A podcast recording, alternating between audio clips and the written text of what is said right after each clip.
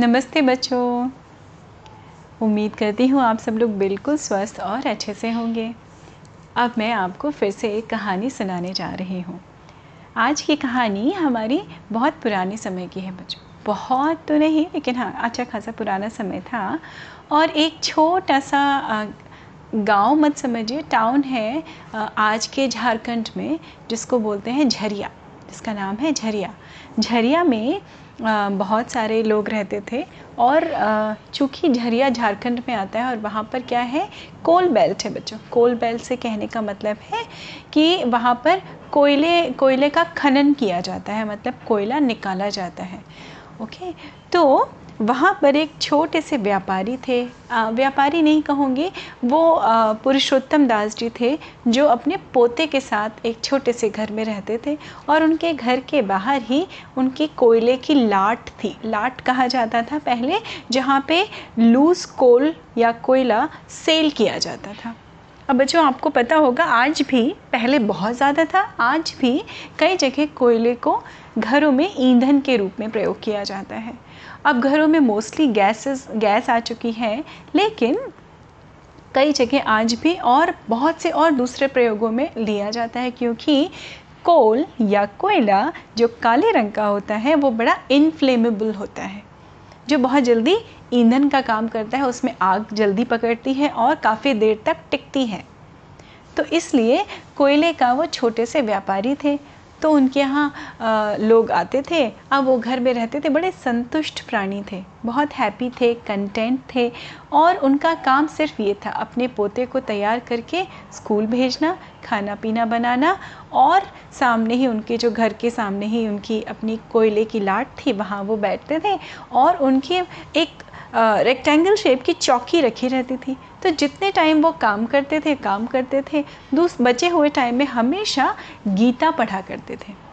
गीता आप सब बच्चे अगर जानते हो तो गीता हमारे यहाँ एक हमारे हिंदुस्तानी सभ्यता और संस की बहुत अच्छी किताब है, जिसको हम लोग पढ़ते हैं, बहुत सारे लोग पढ़ते हैं, पहले ज़्यादा पढ़ते थे, अब भी पढ़ते हैं। तो हमारे जो पुरुषोत्तम जी थे, वो गीता पढ़ा करते थे और उनका जो पोता था, आनंद, वो हमेशा ये देखा करता था कि दादाजी कुछ पढ़ते रहते हैं, बीच में अपना काम भी कर लेते हैं। अगर कोई आया कोयले लेने तो वो टोकरी उठाते थे और टोकरी के पास, भर के कोयला देते थे, टोकरी रख देते थे, फिर वो अपना गीता पढ़ने में लगे रहते थे।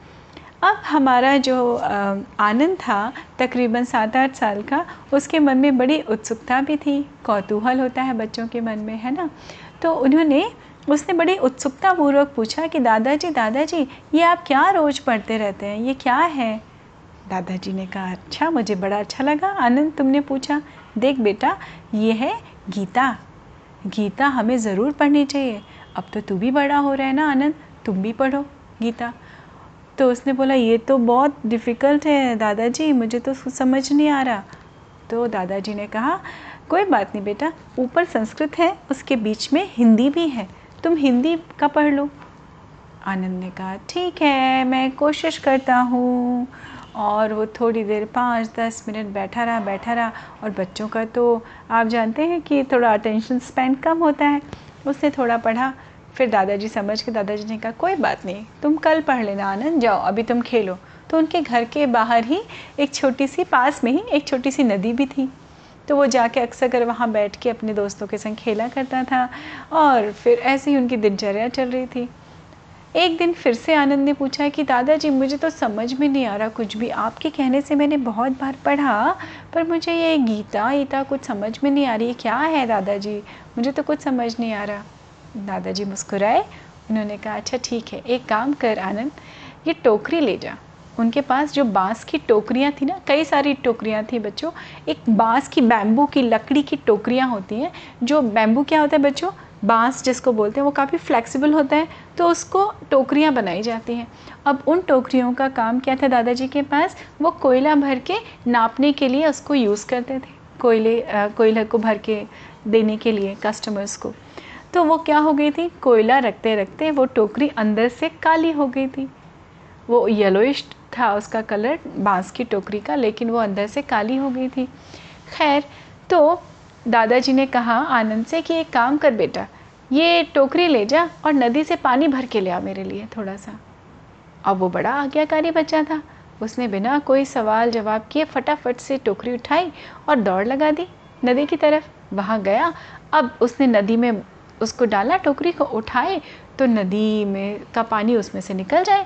क्योंकि टोकरी तो टोकरी, बाँस की टोकरी में तो हज़ारों छेद होते हैं बच्चों, है ना? वो लकड़ियाँ एक के ऊपर, एक के ऊपर रख के बनाई जाती है तो उसमें आप लिक्विड नहीं भर सकते, आप उसमें सॉलिड भर सकते हैं।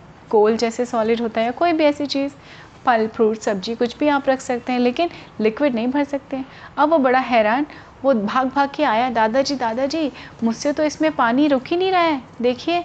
दादाजी ने कहा अच्छा जा फिर से कोशिश कर। वो फिर से भागा। इस उम्मीद में कि दादाजी कह रहे हैं तो ज़रूर इसमें पानी भर जाएगा।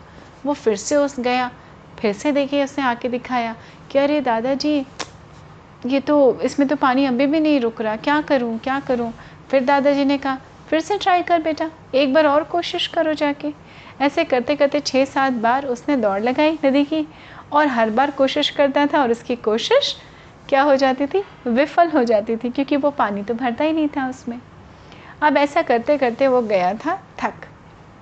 उसने दादाजी कहा दादाजी, मुझसे तो नहीं हो रहा। दादाजी ने कहा अच्छा ठीक है, इधर आनंद। मैं क्यों करवा रहा था तुझसे? मैं बताता हूँ। बेटा, देख, ये टोकरी तुमने नदी के पानी में कम से कम कितनी बार ट्राई किया भरने के लिए?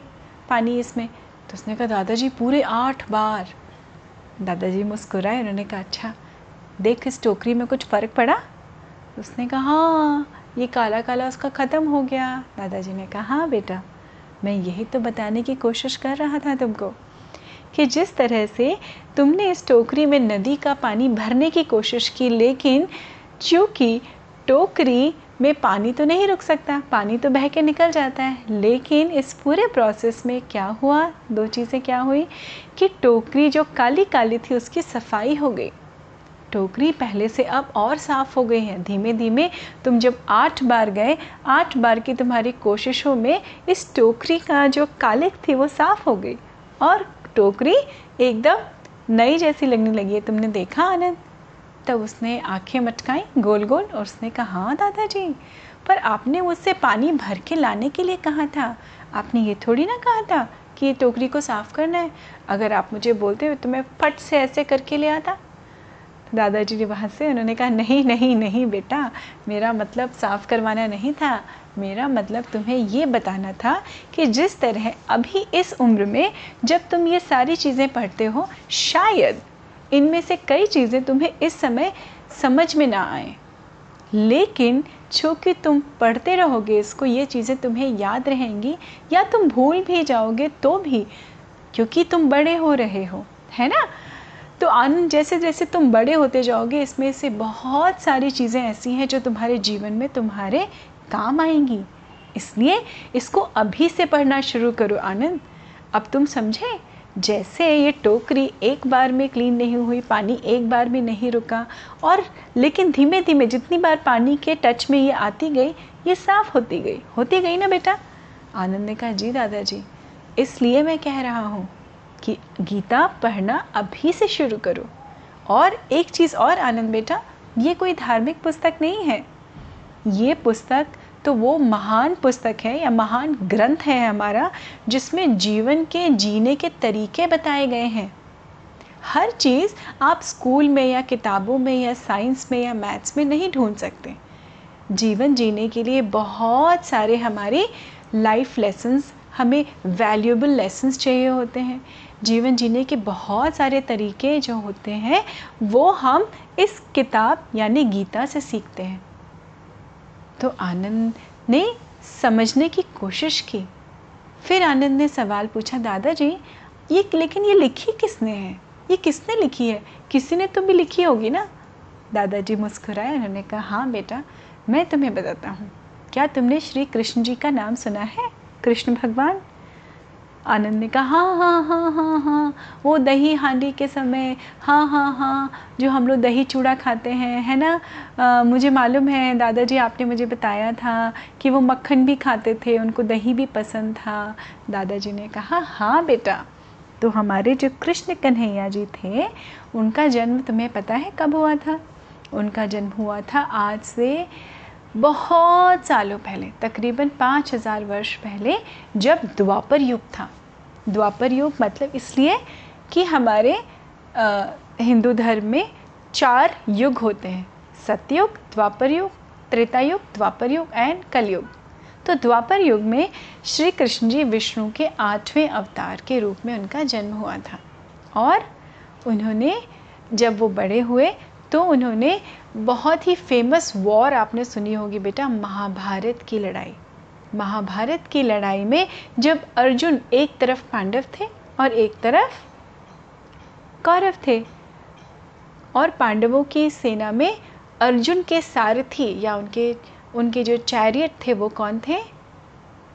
रथ के सारथी कौन थे? वो थे कृष्ण भगवान।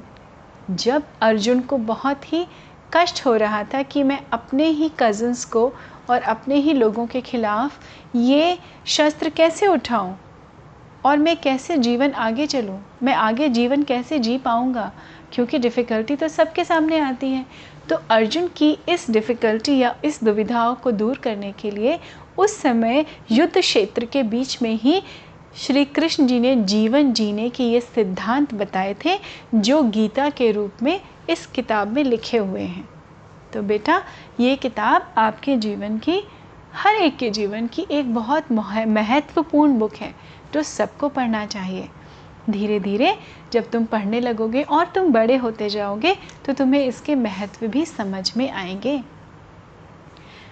तो तब उस आनंद को ये चीज़ समझ में आई। उसने कहा, जी दादाजी, मैं आपसे प्रॉमिस करता हूँ कि मैं ज़रूर इस किताब को पढ़ूँगा और कोशिश करूँगा कि इसके इसके उपदेश या इसकी जो प्रीचिंग है या इसकी जो टीचिंग है, इसको मैं अपने जीवन में अप्लाई भी करूँ। थैंक यू सो मच दादाजी। ये कह के उसने दादाजी को हक कर लिया। उस दिन के बाद से आनंद ने रोज़ गीता का कुछ ना कुछ एक लाइन, दो लाइन, पाँच लाइन, दस लाइन पढ़ना शुरू किया। और धीमे धीमे उसको समझ में भी आने लगी। तो बच्चों, ये बात बड़ी इंपॉर्टेंट है कि जैसे हमें, शायद हमारे बड़े हमसे बहुत सारी चीज़ें ऐसी समझाते होंगे जो हमें आपको अभी नहीं समझ में आती होंगी, लेकिन लाइफ में आगे जाके हमेशा इस चीज़ की वैल्यू आप वैल्यू का आप एहसास करेंगे। तो अपने बड़ों का कहना मानते रहिए।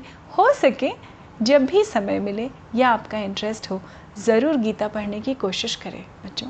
ये बड़े ही अच्छे सिद्धांतों वाली किताब है जो आपको पसंद आएगी। इन्हीं शब्दों के साथ आज की कहानी मैं ख़त्म करती हूँ। उम्मीद हूँ आप, उम्मीद है आपको अच्छी लगी होगी। और मैं जल्दी से जल्दी मिलती हूँ आपसे दूसरी कहानी में। तब तक अपना विशेष ध्यान रखिए और एकदम मस्त रहिए। नमस्ते बच्चों।